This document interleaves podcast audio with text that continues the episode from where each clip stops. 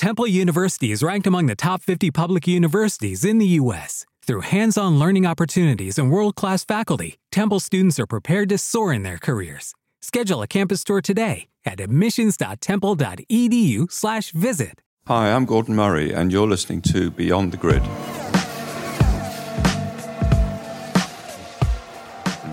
Hello, everyone, and welcome to another episode of your favourite podcast, Beyond the Grid, presented by Bose Quiet Comfort 35.2 wireless headphones.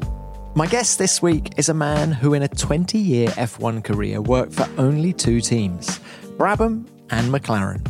His cars won 56 races and 8 world championships, and he's renowned as one of F1's great innovators and technical brains, perhaps the best. I'm talking, of course, about Gordon Murray. It's 50 years since Gordon came to the UK from his native South Africa. He didn't think he could walk straight off the boat into a job with an F1 team, yet that's what he did. And he went on to form an incredible partnership, his word, not mine, with Bernie Ecclestone as the top dogs at Brabham. He worked with some brilliant drivers along the way too, Reutemann, Lauda, Piquet, Senna and Prost, to name but a few. And he was very much a blue sky thinker. The ingenious Brabham fan car, that was him.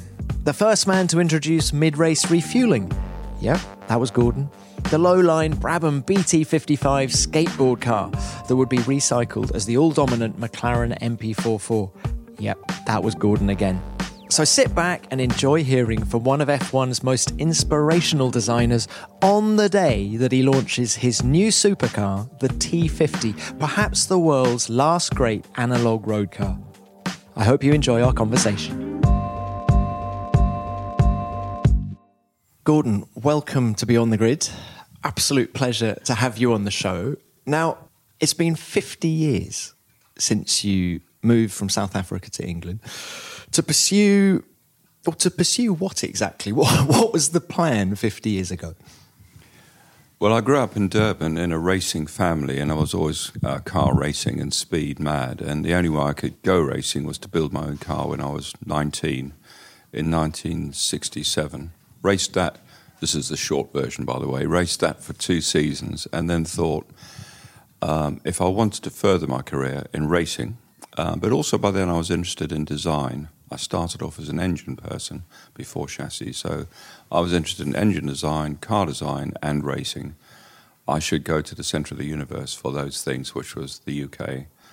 So at the end of 1969, I jumped on a cargo boat and came over here to sort of seek my fortune, if you like. And then in the first year, 1970, I started with Brabham Formula One team. So the motivation when you got on the boat was to pursue your career as a racing driver, primarily? Primarily racing driver. But in the process... Were you quick? Yeah. I never came second. I got red haze a lot. I won a few times or I crashed. I can't remember coming second. Just like Jimmy Clark, actually. I wouldn't have made, I don't think I would have made Formula One apart from anything else. I'm 6'4". I just wanted to go racing, really. Okay, so to go racing, as you say, to pursue that career as a driver, but you were already looking at the design type of thing. So what was the plan when you got off the boat? Where were you going? Well, when I got off the boat, I was, 21, 22 years old. And even though I had designed my own car and my own engine in South Africa, I didn't ever think I'd be able to walk into a job in racing. So I tried to get a job in road car design. And I'd been writing to Lotus. Colin Chapman was my hero growing up. And I got offered an interview at Vehicle Engineering, which is their car section, if you like. However, when I got to Lotus, I hadn't followed the English news for a few months, and there was a mini recession going on, and they just put a lot of people off, so that didn't go anywhere. Was Colin the only guy you wrote to? I wrote to Colin, and he referred me to a chap called Brian Luff, who was head of vehicle engineering at the time. But I wrote directly to Chapman. Yeah. But you didn't... you didn't write to Bruce McLaren or... No, just Lotus. Now, why did you think that you couldn't walk straight into a job in racing? I suppose it's just because in my head, coming from a colony, in my head, UK was just like the be-all and end-all for for racing and my other love, music, at that time, the late 60s and in London, you know. And I just didn't think I'd be accepted or good enough to walk into a racing team. As it happened, I ended up with a job in Brabham, so I was. But it was me that set that standard. It wasn't what anybody said to me. So how did Brabham come about? In looking for a job, I got offered an interview at Fair Oaks Aerodrome where Len Bailey and a small team, were doing the Ford, I think it was called the 3L or the 3FL for Le Mans. It was the next car after the GT40, if you like. And they were doing it for Le Mans. And Len thought he needed another designer. And I went down there for an interview, but I went down for two interviews ultimately, but he messed me around a lot with, we're not sure we can afford anybody, or then we need somebody. And one of the older chaps in the design office, when Len was out of the office, said to me, he doesn't know what he wants, you know, he's going to keep messing you around. Brabham Formula One team at the Newhall Works, just up the road, Byfleet, they're looking for somebody. So I went up to Brabham and knocked on the door, and Ron Toranak, who was the chief designer, the T in the BT, if you like, Jack was still driving then, he interviewed me, and on the basis, he wasn't interested in my academic qualifications, on the basis that I had designed and built my own car and won races with it, I got a job as a designer. And then 15 minutes later, the guy that had an interview booked already turned up. So, again, it's the right place at the right time. Yeah. And they turned him away? And they said, yeah, we just hired somebody. So yeah. So you knocked on the door. It was a cold call? Yeah. Wow. Well, I said, no, I knocked on the door and I said to reception, you're looking for a designer. And they thought I was the person for the interview. Oh, I see. Yeah, yeah. And, of course, Jack was still driving for them? Yeah, that was his last year, 1970, that was his last. He retired at the end of that year. And around that time, beginning of 71, Bernie Ecclestone turned up, bought Jack's 50% of the business, and then within a year had bought Toranak's 50%. Now, how did the team change when Bernie bought it? Well, it didn't initially, because we were doing Formula One. I did, actually, in 71, did a study for an Indy car. We were doing the odd hill climb special, and making a few dozen production cars every year, Formula 3, Formula 2, Formula Atlantic cars. And when Bernie first turned up, that continued for a very short time on the production cars, but it became very obvious that Bernie's real passion was with Formula 1. And we stopped all the other activities and turned. So it was during 71, I suppose, where the change happened. I can't remember when the last production Formula 2 car was 71. And this was the moment when he thought, Gordon Murray, racing driver isn't going to happen, I'll concentrate on the drawing board. No. I wanted to do both, so but I had no money again. Sorry to interrupt, was Jack Brabham quite an inspiration as a sort of... He was a lovely man. But he driver, he made his own cars. Did you envisage that kind of future for yourself? Not really, because I knew by then I would never be good enough for Formula One, and I was the wrong size anyway. But Jack was certainly an inspiration, and I could see the value of a driver also being a designer. And if you look back through Formula One history, quite a few of the successful team owners and designers started off racing themselves. I think you get a better understanding. So I wanted to do both. I wanted to design, but I still had this desperate desire to go racing. But I had no money. So I looked around, and the only thing that looked fascinating to me was Formula 750, which used a little Reliant 750 engine. And although you were very tied down to the expensive bits, like the powertrain, the chassis, the regs were very, very open, and that appealed to me. And I started building a Formula 750 racing car to go racing myself. Extraordinary. So you're at Brabham, end of 71, Bernie comes in and pretty quickly sacks everybody as far as I can make out, yes. Except for you. What was it about you What was about this halo that you obviously had over you in Bernie's eyes? What was it? What did he see in you? Do you think? I've asked Bernie directly, and he makes several different comments and jokes about it, and I really to this day don't know. It could have been that around that time I had an offer from the Pedrazzani brothers in Italy to come and design them a completely new Formula One car. They had a flat 12 engine, which was a sort of a Ferrari copy. And they were going to fly me out to Italy, double my salary, and bring me home when I needed to come home and get me a house. And I don't know whether Bernie found out about that or not. Did you tell him? I didn't tell him, no. But to complicate things further, at exactly the same time, this chap called Alan de Cadenet approached me to do a Le Mans car, a 3-litre prototype to try and win Le Mans. And because it was a bit of a mess at the time, and nobody really knew if Bernie had bought the place, there was no communication really to speak of. I decided to leave Brabham and go with Alan and do this car. And very shortly after that, Bernie said, I fired everybody else, and you're it. I want a brand new Formula One car for next year. So I had the Pedrazzani stuff hanging around. I had the De Cadenet car, and Bernie's offer of promotion.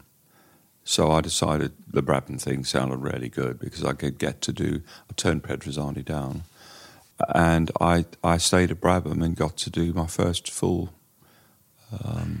car for the 73 season. That's an extraordinary amount of responsibility for a guy in his early 20s with very little experience. Yeah.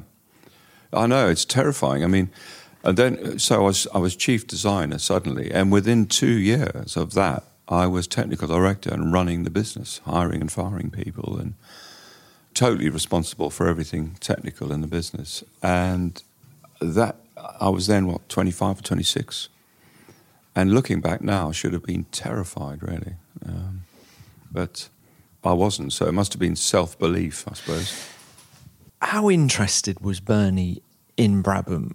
Or from the outset, do you think it was just a tool with which he could wrench control of Formula One? Do you think he always had that ulterior motive?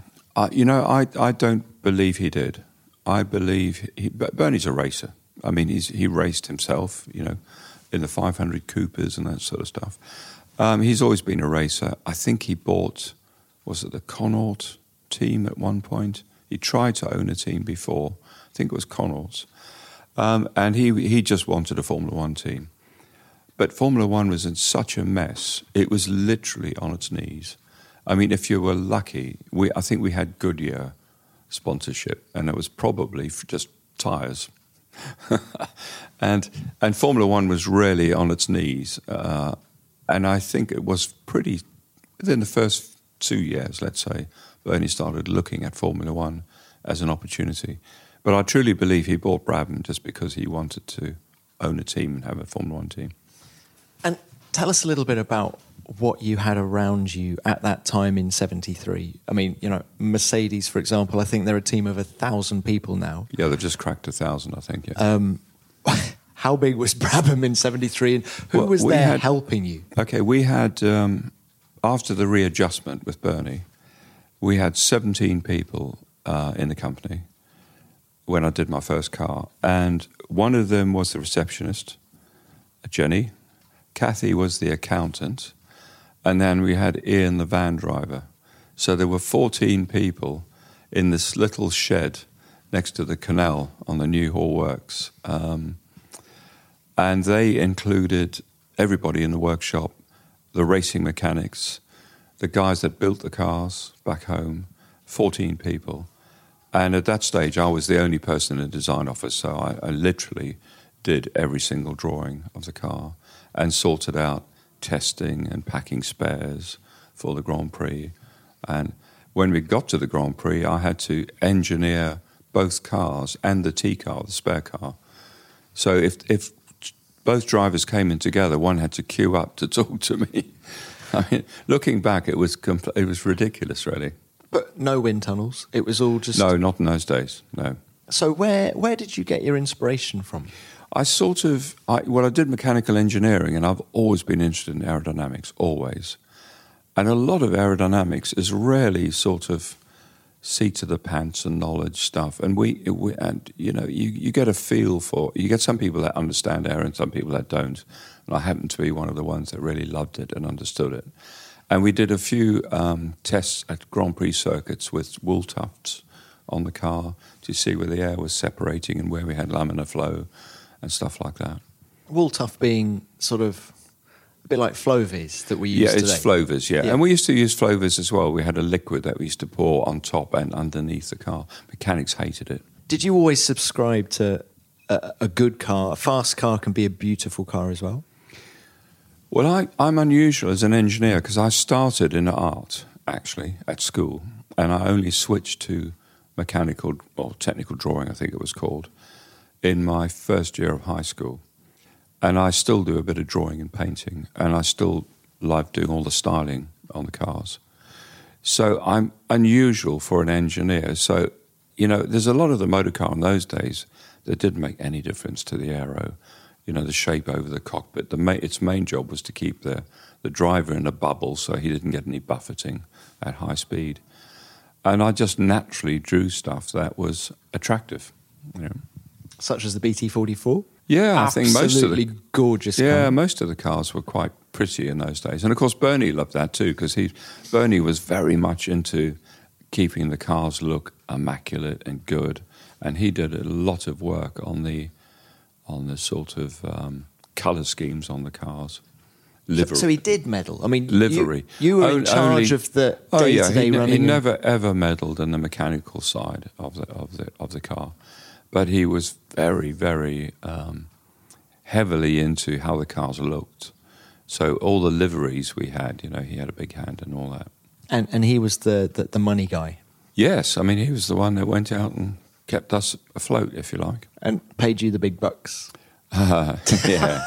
Yes, I wish. Now, Gordon, which car of your 17 seasons is your favourite?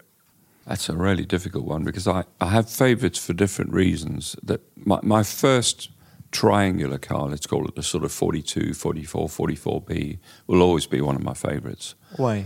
I just think it was the purest. Cars were quite messy in those days, engineering-wise, and aesthetics, actually. And it was just one of the purest, simplest motor cars. It had a lot of firsts, engineering firsts, like attaching the suspension directly to the back of the engine, for which nobody had done before. It had pull rod suspension or rod-operated rising rate suspension, which every car on the planet had now. And stuff like that. It was the first car to move a lot of fuel back behind the driver and push the driver forward. Aerodynamically, it was very, very different. Even had a sort of a crude underbody ground effect system on it in 74. So for those reasons, that's probably my overall favourite.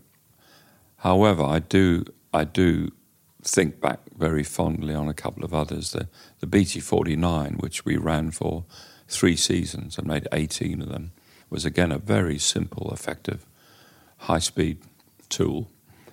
The fan car was fun. We'll talk about the fan car in a minute. And the other favourite was probably the pit stop car, the BMW, the arrow-shaped car, because, again, it was so unconventional. You were so innovative. I mean, I would just love to explore a little more where these ideas came from. Did you seek inspiration from aeroplanes or, you know? I think it's... The innovation comes from 2 different areas. I think if you're naturally... You had the designers and engineers, if you like, in Formula One in the 70s and 80s definitely fell into 2 camps. You were either revolutionary or evolutionary. And the evolutionary guys made really solid, good cars, and they just made things slightly better. And they did a lot of looking at what other people were doing. The revolutionary stuff, like Chapman, if you like, and I was definitely out of that mould, was... I don't like what everybody's doing. Let's read the rules again and let's see how we can have the unfair advantage. You know, where can we make the car? How can we make it be much better, not just slightly better? And that's not just racing. I've been like that all my life. I still am. which is why when the F1 road car came out, it was revolutionary, if you like. Well, while we're talking about reading the rules, I think this brings us on nicely to the fan car. Can you just explain in layman's terms how it worked and why it was so effective? Okay, I think you need to start with the fan car. You need to start why we had to do it, because that was more of a necessity than a sort of a brainstorm in isolation, if you like.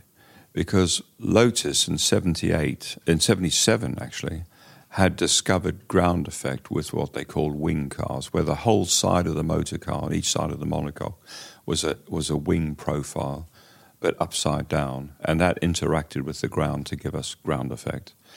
And for that to be effective, the bit where the air starts expanding towards the rear of the car, which we call the diffuser, had to be as wide and as big as possible.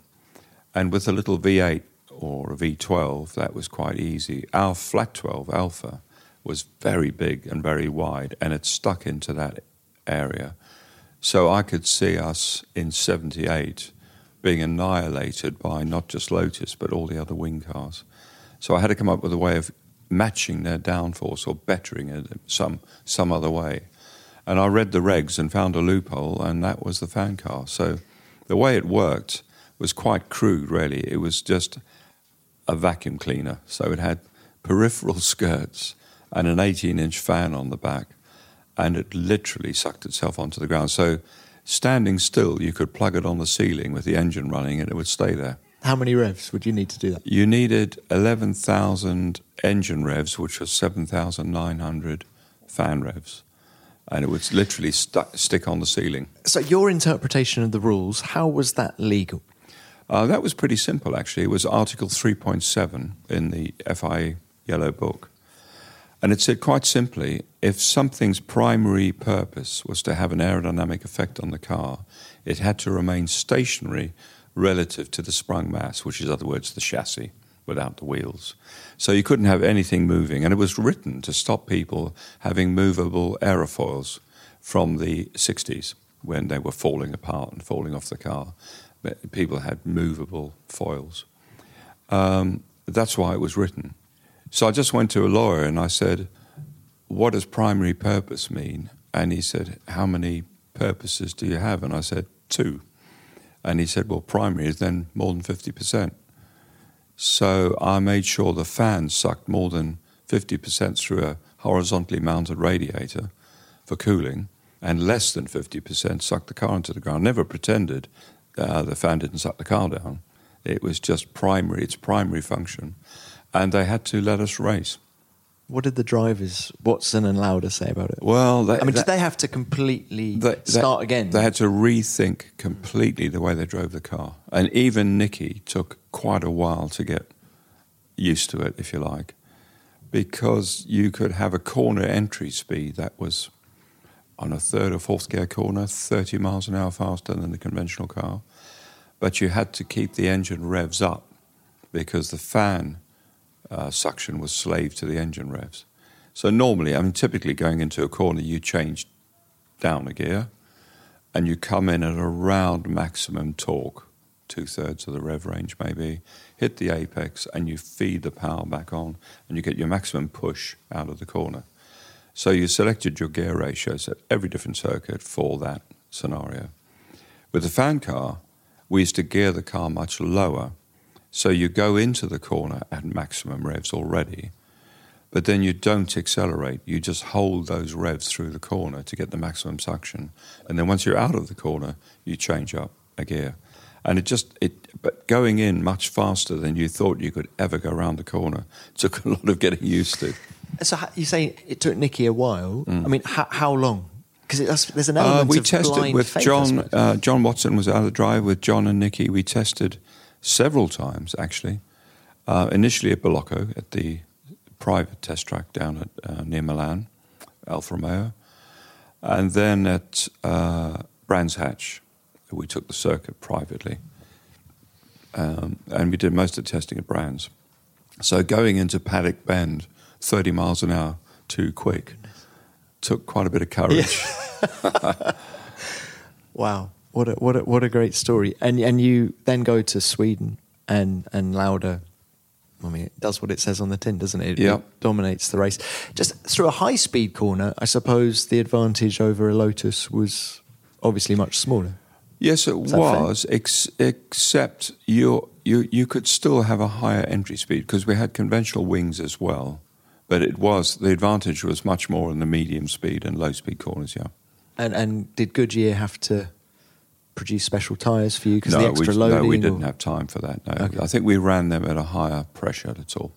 So when Bernie volunteers to not race the car again after Sweden, I mean, just talk us through process. I was pretty miffed, as you can imagine, because we got a letter. They sealed the car and the truck, and they came. It was the CSI, who were the technical body for the FIA in those days. And they came to the Chessington Works, and they brought an anemometer, and they measured the total fan flow, and they measured the flow through the radiator. And I think they actually got more than my design. I think they got something like 60% through the radiator. So I got a letter from them stating that we could run the car till the end of the season, and then they would change the regulation. Because I already had BT47 on the drawing board with two fans and variable pitch blades. I can't imagine the performance you'd have got. Yeah, but Chapman could see this. Colin was quite a feisty guy, and he could see his championship with Andretti slipping away because every race we finished we would have won easily. And he banded the other constructors around, and they wrote to Bernie and said, if you don't withdraw the car, the Constructors Association is over, basically, Formula One. And Bernie was just about getting a foothold in the sort of late 70s on Formula One. And so Bernie came to me and said, what do you think about withdrawing the car? And you can understand, as the designer, I could see our championship disappearing. So, was he open to? I'm guessing that you said no. Please, can we keep racing it? And was he open to that in any way? Or? No, I could see the bigger picture. I've been through the doldrums in 72, 73, 74, and I could see Formula One collapsing. And Bernie was already doing a lot of good, so I could see the bigger picture. And then didn't you go, was it the French Grand Prix next? And did Watson put it on pole? With the old spec car? Yeah, the 46 was a quick car anyway, actually, yeah. We'd finally managed to get the engine a bit lighter and a bit more efficient. And, it was a pretty quick car anyway. The freedom, technical freedom you guys had. I mean, would Gordon Murray excel in modern Formula One? Oh, I'd hate with the it. Tight... You'd hate it? Absolutely hate it. Absolutely hate it. I don't even know how you call yourself a chief designer these days, because when you've got hundreds and hundreds of engineers, working on the car, and all they're working on is thousands of details. The fundamental concept of the motor car is done. The powertrain, the monocoque, the suspension, it's done. And you keep that for a long time. You just fiddle with tiny detail. You have hundreds and hundreds of people fiddling with details. I mean, I couldn't think of anything more boring. Well, you were big into structural composites. Always, yeah. And first carbon rear wing, things like that. How close did you get to a carbon composite chassis? We started that in 1978. 3 years before McLaren. The Brabham BT48 had carbon bonded and riveted into the chassis. And then the 49 had a lot more. And I just kept using more and more. But I was using it in a monolithic form, which is a single skin thickness.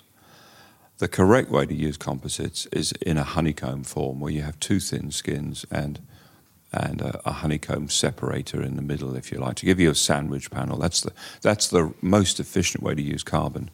But we actually started carbon structurally in cars in 78. Wow, as long as we were the first company to have our own autoclave, making carbon components. Yes, because McLaren had to go to America, I think, to get it done, didn't they? Yeah, and then they still didn't have... When I joined McLaren in 86... 8 years after we had an autoclave. There's still damn no autoclave. I changed that as soon as I got there. So we started carbon and chassis as a structural component. We had the first carbon rollover bar system on the BT52. Everybody else is still using metallic in those days. Carbon brakes in 1976, and we had a 5 or 6 year advantage before anybody else got them to work. I did an exclusive deal with Hidco, the carbon brake manufacturers. Structural composite rear wings, all the way through. And, of course, the first carbon road car with the F1. We'll come on to that. Before we leave the Brabham era behind, let's talk about refuelling. Was that a lightning bolt moment for you? That really was. Just talk us through how it's one of these things in life where you can't believe nobody's done it because it's a schoolboy sum. You know, we all knew when you fill the car up with fuel, you went slower. It's, weight counts against you. It's not just acceleration and braking, it's cornering, it's tyre degradation, it's everything, And it was roughly 1 second a lap.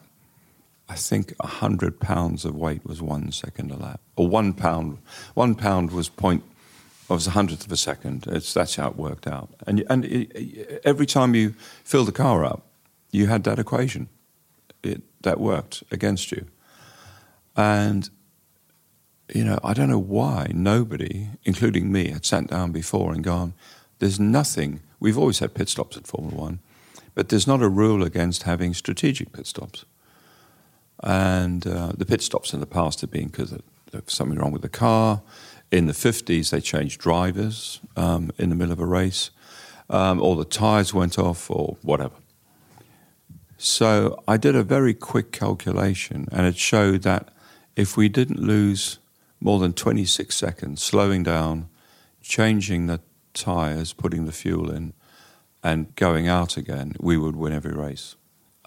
So then it was a matter of doing a lot of research and design work into new wheel nuts, trap nuts in the wheels, air guns, air jacks on the car, pneumatic jacks on the car, and how you get 30 gallons of fuel in 3 seconds. Now, as you say, you've been aware of it for years. Everybody had. Can you remember the moment? I can. It was literally a bath or a shower moment. I was just going through the sum in my head and at home, and just thinking, well, hold on a minute. I'm sure. Let me go back to the rule book and just see. There might be something in the sporting regs that says you can't stop unless you have to or something. And there wasn't. I couldn't believe it. It was like a revelation. Yeah. And was Bernie supportive of? Oh yeah, he loved the unfair advantage, even more than I did. So things like the fan car and the hydro pneumatic suspension and carbon brakes and all that, he loved all that. Were you worried about the safety aspect of refueling? As you say, 30 gallons. What's that? 130 litres. It was up to 30 gallons. It was typically nearer 25 gallons. We actually blew a car up in practicing in Paul Ricard when one of the chaps had fitted the breather on upside down, and when we had a mechanic sitting in the car, we were practicing, and we actually just blew the monocoque up with the pressure. Trying to show, because of course in those days you had no tyre heaters, and if you wanted to change tyres, because I worked out, of course, if you put tyres on as well, you had a double advantage. For the next 10 laps or so, either tyres were second a lap quicker. But no tyre heaters, so I had to invent tyre heaters. Do you feel it was a game changer for everyone in Formula One, sort of that eureka moment that you'd found? Did everybody see it as well? Or did it take you a while to hone it? It's really funny because we converted the first pit stop car that raced was the BT52, which won the championship. But the BT50, we converted them, and we tried at least 4 races at the end of 82 to try and pit stop. And we wheeled out these great big blue telephone box type things, tyre heaters and all these pressure vessels, and everybody looked at us like we were crazy. But the BMW turbos were so unreliable, we never got to a pit stop. I think Austria was the first race we actually got to a pit stop, and then we blew up after that anyway. So we didn't finish a race. And I think, even though, you know, I said to Bernie, when we arrive in Brazil for the first race next year, everybody's going to have half-tank cars because it's so obvious. And nobody did. I couldn't believe it. Williams had a kit they brought with them to convert the cars, which they did, and they had a fire, I think, in that race. But nobody did. But, of course, after the first race, everybody could see. So still nobody had done the calculations. So the unreliability of that BMW turbo was a blessing in disguise because it meant no one else could see just what the advantage. Absolutely, yeah. Can we just talk drivers? Best driver you worked with at Brabham? I think the quickest was Senna. But the best all-round guy I worked with was Nelson Piquet because he was there for 7 years. We got him as a kid, really, and he wanted to learn everything about the motor car. He used to sit on my drawing board every single day, come down to all the wind tunnel sessions. He used to try and wanted to understand why things helped and changed things on the car, vehicle dynamics on the motor car. And because he grew up, he was part of the family, really. So he was the best all-rounder, I'd say, because of that. Is he the guy that you had the best bond with? Yeah, definitely, yeah. I did very good bond also with Nicky, Lauda and Ayrton as well. But Ayrton's speed was on another sort of level, really. Now, when you say the fastest driver you worked with was Senna, and we're talking specifically about Brabham, are you referring to a test that Senna did with the Brabham? No, not really. He didn't go quicker at Nelson in that test. How excited were you? So can we just explain what this was all about? So Senna is about to come into Formula One, am I right? And Bernie was interested in hiring him. Yep. And so you went down to Paul Ricard. And you had Piquet and Senna together, two Brazilians, bit of rivalry, I would imagine. Just, can you remember the day? I can remember the day, yeah. And I remember getting on really well with Ayrton. But Nelson was absolutely adamant he didn't want him in the team. And I think that's why he didn't drive for us in the end. Nelson put pressure on Bernie, I think. And what sort of impression did Senna make on you, given that he'd just come up from Formula 3? I thought he was... his approach was quite different. I thought his approach was very sort of, clinical's the wrong word, but he was very precise about the car and very precise about what he had to do to drive the car, because it was very different. I mean, jumping in a turbocharged, our four-cylinder BMW wasn't the easiest engine to drive. It's one single turbo, which took a lot of spooling up, you know. So he had to cope with all that. And was it clear to you, though? Are we talking? We're talking end of '83. Are we? Must have been. Yeah. And was it clear to you from that test that Senna was going to be here to stay? Yeah, definitely. He was heading for the big time. Yeah.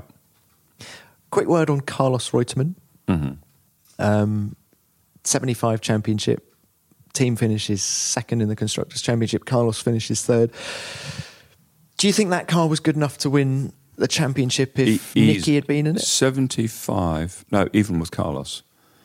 Carlos, he was a brilliant driver. I tell you, he really was. But he had circuits he liked and circuits he didn't like, and he had days he liked and days he didn't like. So he wasn't the most consistent. But when he was on form. In the 44, on a high-speed circuit, he was pretty much unbeatable, absolutely unbeatable. And we got on very, very well. I had a great relationship with Carlos. He was passionate about his racing. Quite an emotional driver? He was, yeah. And could you tell from the moment you saw him in the morning what kind of a day you were going to have? Yes, you could. You could. And anything you could do to change that? No. You couldn't, actually. He had this sort of set thing in his head about, today I'm not quicker than Denny, or I'm not quicker than somebody else, you know. And he'd get up to that position in practice, and that's what he was happy with. Extraordinary, isn't it? Mm. Well, let's talk about the BT55 now. low-line car. Mm-hmm. Talk us through the inspiration behind that. Well, that was, again, looking for the unfair advantage because... Common theme. Yeah. All racing cars have this nasty bump in front of the rear wing, which is called the driver and the top of the engine and the rollover system. And the rear airflow to the rear wing is heavily compromised. It doesn't matter how good the car is. Everybody has, you know, some interference with the rear wing. We had a really bad situation on the BMW because it was a very tall four-cylinder engine, and the airbox stuck out of the side like the old Formula 2 and Formula 3 cars, four-cylinder cars. And the airbox made a lump on one side, which made the interference with the rear wing even worse. And I tried all sorts, if you look back through the evolution of the BT50 and the BT52, I tried all sorts of different shapes, even leaving the airbox out on the airstream, or covering it with different shapes, and we could never really get it right. So I thought, if I crank the engine over at 18 degrees, that puts the airbox vertically behind the driver's head. So that was the original idea. But then when I started drawing it and saw how low the engine was, I immediately thought, well, if I can get the driver's shoulders back down again, because over the years... In the 60s, there's nothing new. If you look at all the 1.5-litre Formula 1 cars from the 60s, they all had back angles of 35, 40 degrees with the drivers really... Because the engine was so small, you didn't want the driver's shoulders in front of the engine for the flow and the frontal area. So I thought, oh, I could get a double whammy here. We could get the airbox out of the airstream, but if I could get the driver laying down so the shoulders were in line with the engine again, we will have... far less interference to the rear wing, so lift over drag ratio will be better, but also the frontal area will be better. And sure enough, when we looked in the wind tunnel, I mean, we had just a huge jump in lift over drag relative to the last year's car. So we knew the thing was going to be absolutely dynamite. What I hadn't worked out, and I didn't have enough time really, was that we had so much to do during that winter to make the engine work leaning over. The crankshaft was offset to one side of the car, it wasn't on the centre line anymore. So I had to do a Z-drive gearbox to get the drive back into the middle for the differential. And I used Pete Wiseman, as always, to do my tricky transmissions. So David North, myself and Pete Wiseman were working like mad on this engine layout transmission, didn't pay too much attention to the rest of the car. And what I hadn't worked out is, with the engine over at 18 degrees, I mean, it's also almost a boxer engine, really, if you think about it, the oil wouldn't drain back from the cylinder head in either right or left-hand corners. Can't remember which way the engine was leaning over now. And we had no development time. We just went to the first race. And the car was brilliant in a straight line, lots of downforce, but absolutely a disaster coming out of the corners where the oil was being thrashed around inside the engine. And the oil temperature just kept going up and up and up until it was off the scale. And, of course, all we could do was just increase the size of the oil coolers and suffer that performance. And it took us most of the season to find out what the problem was. And even when we did, there wasn't really a solution. How much of an inspiration had, I don't know, the P34 Tyrrell or the six-wheel Williams, more to the point, that they tested at the end of 81 in terms of frontal area? Not really, because I didn't start with frontal area. I started with the frontal area was the secondary thing. It was the airbox in front of the wing. It was only when I literally put it on the drawing board and looked at it and thought, wow, you know, we could get a huge lift-over drag advantage here. And we knew, even though the results were dire, we knew that aerodynamically the car was magic, absolute magic, you know. Now, middle of that year, there was the crash with Elio De Angelis in testing at Paul Ricard. How did his death change your attitude towards Formula One? A lot. I never lost a driver before. And Elio was a good friend as well, and a lovely guy. I mean, he's a really lovely guy. So it was like it wasn't just a motor racing loss, it was the loss of a friend as well. But the thing that really upset me was that it was totally unnecessary, because he died because they didn't have the right fire equipment. His injuries were a broken collarbone. That was it. And we got to the scene and we couldn't get close enough to the car. We tried to turn it back over. And when the fire truck arrived, the hose, they connected the hose blew off. So they couldn't use any of the foam inside the tank. And then they had two hand extinguishers, and when those were done, that was it. So I actually,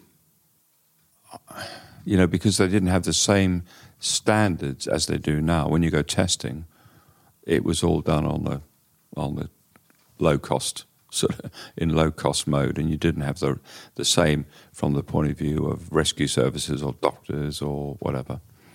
And I sort of, it was the final straw for me. I was already getting a bit disillusioned, been in Formula One for 17 years. Bernie was losing interest in the team. He could see the bigger picture with Formula One. We'd lost Nelson Piquet. We'd lost our engine contract was running out. Our tyre contract was running out.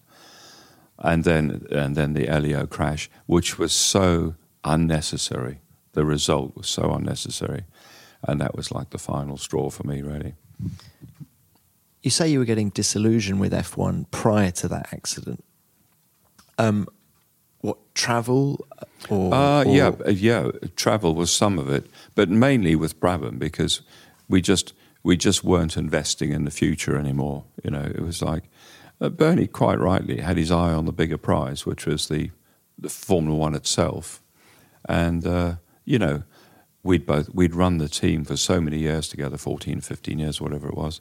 And I think it was all just wearing a bit thin for him and for me. And were you looking elsewhere, or were you thinking, I've done my time? No, I thought after all those years of travelling, I mean, the first 11 years in Formula One, I had 3 weeks holiday total. So it really is, you know, all or nothing. Was all or nothing, I should say. So I'd had enough. And I was looking perhaps to start a consultancy. And I was already thinking about doing a road sports car. Well, I suppose let's come on to McLaren. How hard did Ron Dennis have to push to get you? A lot. Because I had... How persuasive is Ron Dennis? I had convinced myself that I had enough of Formula One. And also the regulations were starting to get a little bit tighter and there was less freedom to do stuff, and I just had enough, as you say, the travel, living out of a suitcase and things like that. But Ron had lost, he had a big problem. And one thing Ron is he's pretty astute, you know, he knows to win you need certain things. And he just lost John Barnard to Ferrari. And he didn't have anybody in the company that had designed a complete car before, or run the team, if you like. So he was very persuasive. And ultimately, the only way he got me is I said I would. I didn't ask for any more money. I was quite happy with the financial side. I just wanted to leave after 3 years. I said, I'll do it for 3 seasons, and that's it. That has to be it. You know, I'm not doing any more than 3. And, and that's what I signed up for, really. How much of your motivation to go to McLaren was to see the BT55 design concept sort of achieve its potential? That was a big chunk of it, because I knew the current engines were going out, and the Honda engine was going to be this tiny little V6. And I had a quick look even before I went there, and I thought we could probably get the frontal area down to pretty much what the 55 was. And it's a bit like the pit stop thing again. Because we had the failures in the pit stop, nobody really noticed it. And the 55, because it was such rubbish from the point of view of results, nobody really worked out that it was a very quick car. Of course, we all knew in the company it was a quick car. So that was a big part of the motivation. I thought if we could get it anywhere near as low as the 55, as it turned out, we got it almost down to 55 frontal area. Similarities between Ron Dennis and Bernie Ecclestone? Oh, as your boss. Well, I never saw either of them as a boss, really. I saw them as Bernie was more like a partner, And the similarity was, and this was the clever bit, they both let me have total freedom, not just with the car design, but with running the technical side of the business.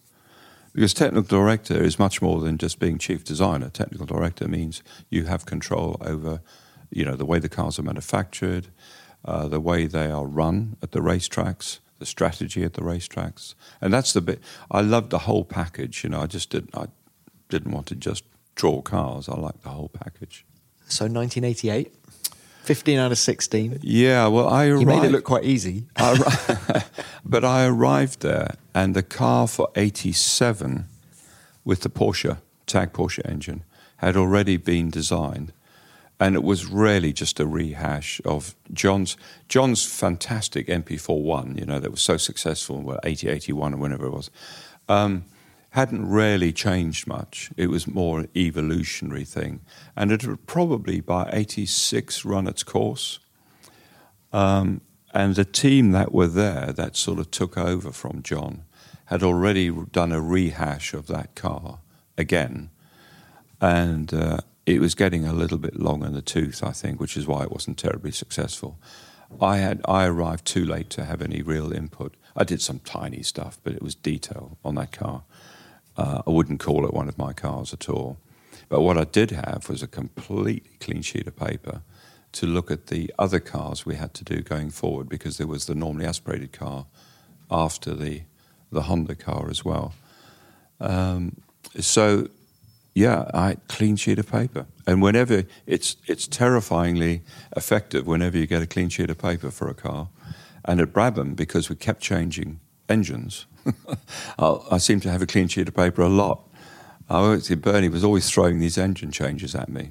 And this was, you know, I looked at the V6, wasn't quite low enough. The thing that really disappointed me when I got to McLaren, it wasn't quite low enough to get down to the 55 frontal area. But then we were working with Honda. I had a really good relationship with Osamu Goto, who was their chief designer, and Kawamoto, actually, the president. Really good relationship with those guys and the team. And we came out with a smaller clutch, or the clutch manufacturer came out with a slightly smaller diameter clutch, and Honda immediately jumped on it because I've been pushing them to try and get the engine lower, and lowered the crankshaft height just before we were due to use the engine. So we got it down to, I never worked out the frontal area, but it must have been very similar to the 55. So when you look at the headline of 1988, utterly dominant, mm-hmm. Your most satisfying season? Yes, but the background isn't just the car. The background is before I designed the car, I changed a lot of systems at McLaren. It's all in the book. But I changed a lot of systems. You know, I didn't like the way the car wasn't that reliable. The lifing systems they used, autoclaves. Brought in autoclaves.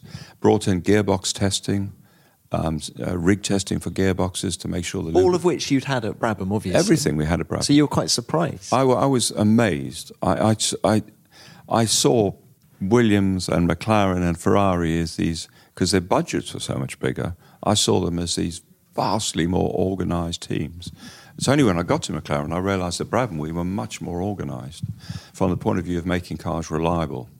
And I think that the success of the 88 season wasn't just the fact we had the unfair advantage with the lift-over drag in the frontal area, but we had all the systems in place to make the cars reliable. And throughout your Brabham career, is it fair to say that you effectively had a number one and a number two driver, whereas suddenly in 88 you had two number ones? How different was that? Well, at Brabham, it was even worse, actually. We had paid drivers because we didn't have enough sponsorship. So we had like a number one and a number three driver quite often. People have often said to me, well, it must have been terrible trying to manage Alain Prost and Ayrton. I mean, what a fantastic problem to have.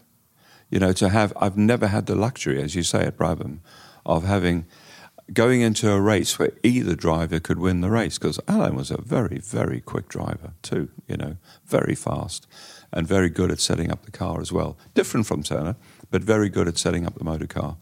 And, you know, to go to every race and just going, don't care who wins, you know. How political did it get between them in terms of not wanting to share information? I broke it all down immediately because I was sitting, I had the luxury, not just of people to draw car bits, but I had the luxury of race engineers.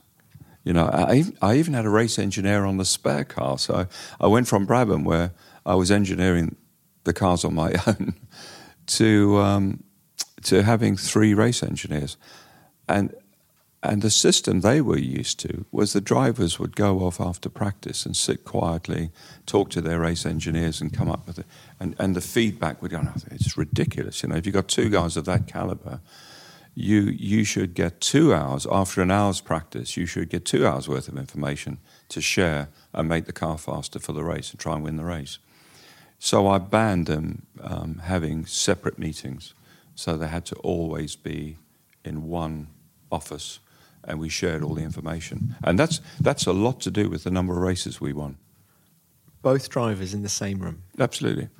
Did you get any interaction between the two of them in that environment? Not a lot, actually, because it was in a public sort of forum, if you like, because we had the race engineers there, and they, you know, there was a lot of double and triple bluffing going on with tyre choices, but you could see through that.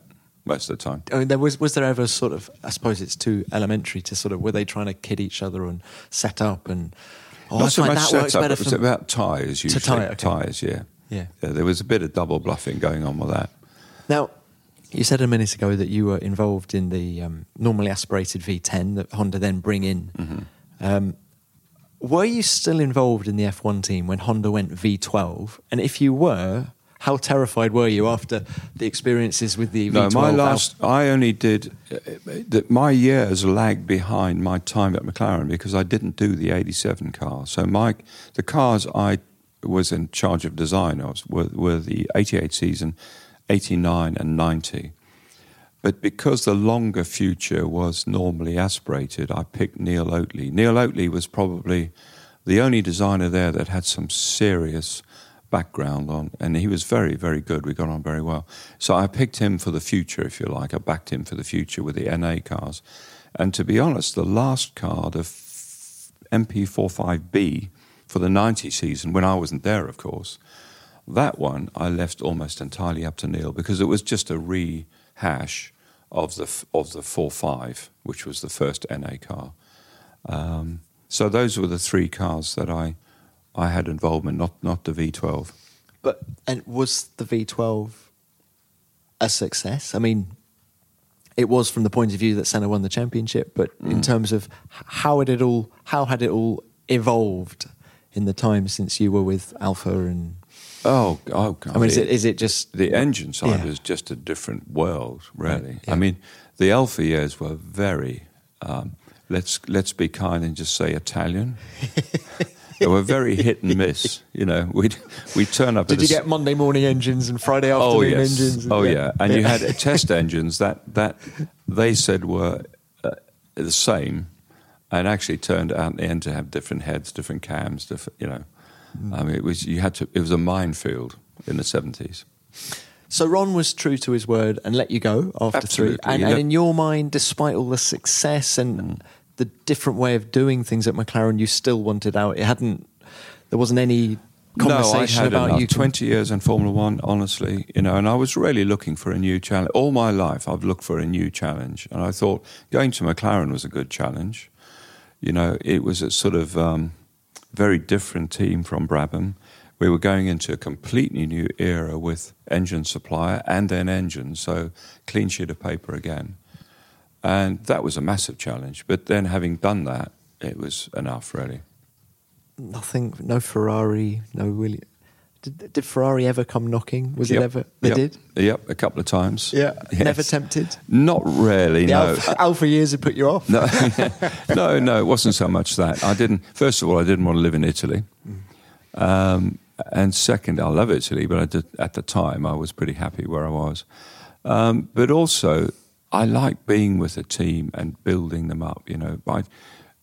I had an offer from McLaren before John hired Barnard. Actually, Ron tried to get me out of Brabham, but we were just starting to look good. in the late 70s, and I could see us winning a championship if I worked at it and stayed at it. And Nelson had just joined us. So I refused that then, turned that down then. So I like being with the team and building it up. I don't like chopping and changing, really. So when did the McLaren F1 road car project sort of raise its head? And was it sort of Ron's way of keeping you in the fold? I think there was an element of that. But stop you going to one of his rivals, potentially. Yeah, there was definitely. Ron was also very good at that. There was definitely an element of that. But... The idea for a road car, I've always wanted to do a top-line sports car, beat Ferrari at their own game sort of thing. Always fascinated. And Mansour Ogier, who was the other partner and a fellow director, he'd wanted to do a road car even as early as when he was sponsoring Williams. So he brought the background idea with him. But then... the reality was it wasn't just Ron, it was me too, thinking it's all very well saying I'm only doing another 3 years, but what am I going to do that's as stimulating and as exciting as Formula One? So it was probably as early as 18 months into my 3 years, certainly within the last year, we'd started talking about, well, what am I going to do? You know, I was thinking about it, they were thinking about it. As you say, didn't really want to lose me. So it was an 88 in, I think, Linate Airport, where we were all sitting waiting for a plane, famously. It was Crichton Brown, myself, Ron and Mansour, and we just said, well, what are we going to do? Ron also, in parallel, wanted to expand the business because in those days we were a small catering company and a Formula One team, that was it. And Ron could see that we were going to need to do an electronics company, so he started the idea behind that. And then the car business came out of the four of us just chatting, really, about what are we going to do with me? And so what about a three-seat supercar? Well, we were a Formula One team. We didn't have a brand. We didn't have a road car brand, an automotive brand, if you like. We were a Formula One team, and I wanted to use Formula One technology, which was carbon, the first carbon car. I wanted to use Formula One aerodynamics, first ground effect car. And I thought, if you want to do the purest driver's car, what better combination of Formula One racing car carryover and making somebody feel really important, the world's first $1 million car, and... being the purest driving experience, it all just went central seat. But a single-seater is a very limited market because you can never take anybody with you. And way back in 1969, we found the notebook. I had done a sketch in a notebook at college for a sort of arrowhead, not three in a row, but an arrowhead formation where the passengers were squeezed in a little bit, rearwards and in a little bit. And that's what I revived, basically. God, the idea was a long time in its gestation, but it's finally... And how, in terms of what you envisaged in your mind when you were designing the car, how did that correlate with reality? Did it all translate? Pretty much, yeah. I mean, there was a lot of new technology which was actually grinding through that bit of it, how you get... the carbon body and the carbon chassis and that sort of stuff. First carbon clutch as well.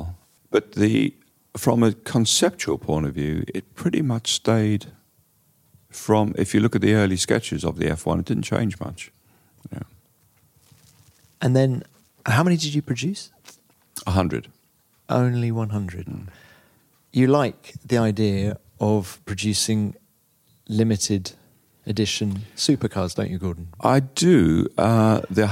The 100 cars then is because we couldn't sell any more, basically, and we were losing money on every one. So it was, I think... Isn't that extraordinary to think now, because they're worth significant amounts more than... But in those days, you have to look, we just entered a recession, a huge recession at the end of the 80s, and it was the world's first $1 million car, and we were an unknown brand, really.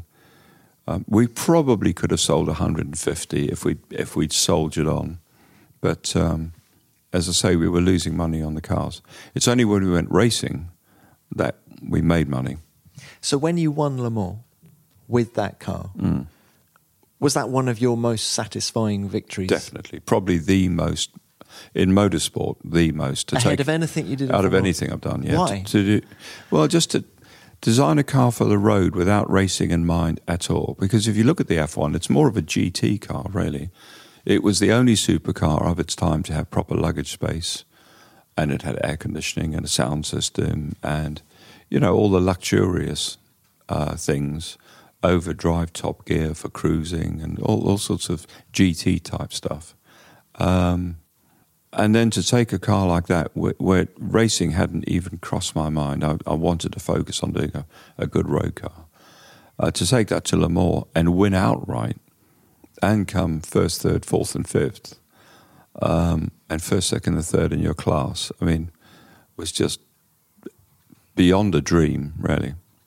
Your most satisfying win, what did Ron Dennis make of the Le Mans win? I think Ron was much more concerned at the time that the other teams, quite incorrectly, saw us as a works team. Couldn't have been further from the truth, because it was a very late entry for a Japanese chap who wanted to have a car at Le Mans. And it was our old test hack that we had already done a 24-hour test with, that we rebuilt quickly for this Japanese guy. And I think Ron was very concerned that the other teams who were paying for our services and had bought cars would see this as a works motor car, which it wasn't really. It seems you have achieved so much in 50 years, but it's not over, because I think the day of release of our little chat here, you've got another project. Yeah, I know. We're doing the most exciting... Right, this is the best design and engineering time of my life, for sure, because the work that Gordon Murray Design has been doing for 12 years, changing the way we make road cars, is one thing, and that's... We're working with companies all around the world on different types of motor car, latest technologies. But on top of that, we're announcing a supercar, which is going to be the natural successor to the McLaren F1. And once again, just 100 cars and the latest technology and a clean sheet of paper. So that's very exciting too. Where have you improved the McLaren F1 with this T50? Everywhere. I actually play a game with some of the people that have bought the car. I say, look, this is better than the F1 in every single way, not just components, but deliverables and targets. And so they go, well, can't be, because that's still recognised as the best, engineered car, best driver's car, whatever, by some people. And so I go, okay, name something. Name an experience or a deliverable or a component, and I'll tell you exactly why it's better.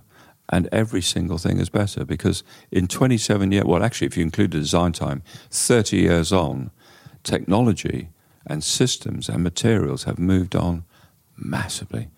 So my toolbox and my toy box, if you like, is 3 times the size it was in 1990. And the car is just better in every way. And is there a plan to race it? I'd love to race it. You know how, like you say, that the F1 was just a road car in your mind and you hadn't planned to race it. Have you had racing in the back of your mind? No, this time I'm not designing it as a racing car, same thing. But having said that, if we had a chance to race it, just from an historic point of view, it would be fun to race it again. So we are already talking to the... people that make the regs. Fantastic. How very exciting. Well, final thing. I'm sat here in your beautiful offices in Surrey, and I have this book, One Formula, 50 Years of Car Design, sat in front of me. Look, I mean, I've had a look. It seems the autobiography of Gordon Murray, but is that how you see it? Not really, no. It started off as a project. The biography or autobiography will have to include all my other interests, and there are loads. And that would run to probably 10 volumes. It was difficult to keep this one down to 2 volumes. I think we got up to volume 6 at one point. It is autobiographical in the beginning, And there are anecdotal things all the way through. So it is partially, I would say, biographical. But it's fundamentally the story of 85 car designs in 50 years. And the trouble with doing the book was I keep everything. So the book is full of sketches, notes, drawings, and the background. And the one formula is a bit of a play on, obviously, Formula One, but it's much more about the way I design cars, you know, always striving for lightweight and striving for engineering perfection. And that's what comes across in the book, because there's so much background work on the story behind the car, not just pictures of the car. So the difficulty in doing the book was trying to sort out what to include and what to leave out, because I just had so much stuff. And you say you've got loads of other interests. Just very briefly, what are the other books going to be about? Well, my head of heritage has got a list of 28, and they include things like, obviously, music. Bob Dylan specifically I could do a book on. Was he one of your heroes? Absolutely. Right, Chapman and Dylan, yeah. I have a T-shirt collection of around 1,000 shirts, which is going to be a fascinating book because there's a background to virtually every shirt, where it came from, why I bought it. You know, some of them are racing, some of them are city, some of them are restaurants from all around the world. I do remember looking at sort of when your Brabham era. I don't suppose Ron was into your T-shirts quite so much. Probably not. But it was, what's Gordon going to wear at this race? Yeah. And things like fine wine, house design. There's a couple of houses I've done that actually warrant a book on their own because they are very comprehensive, complex designs. Wow, so now you've got more time, as in not doing Formula One, not travelling, just everything else has mushroomed, it would seem. Yeah, I'm still struggling to find, I still do 12 hours a day here, but I'm still struggling to find enough time. The book's taken nearly 3 years to do. Wow. Well, it is sensational. Final question from me. Of all those car designs, your favourite? Wow. I think it has to be the McLaren F1, but that's soon going to be the Gordon Murray Automotive T50, I think. Can't wait to read about it. Gordon, absolute pleasure to speak to you. Thank you so much. Thank you very much. Thanks. Cheers.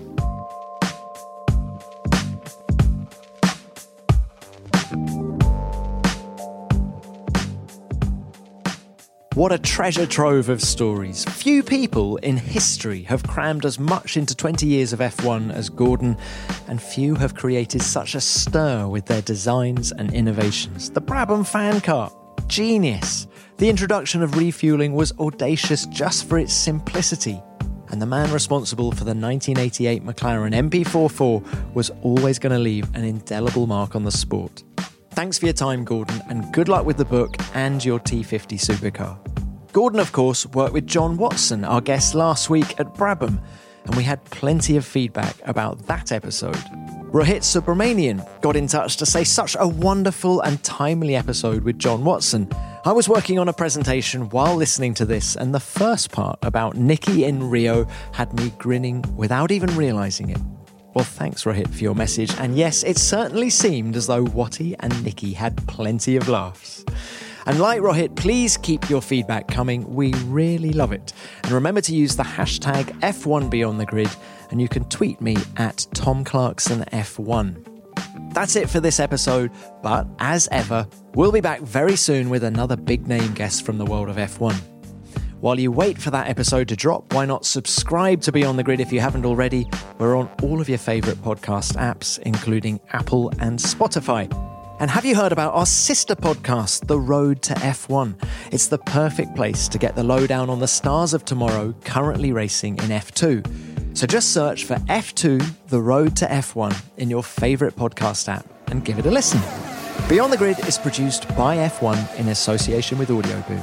Until next time, keep it flat out.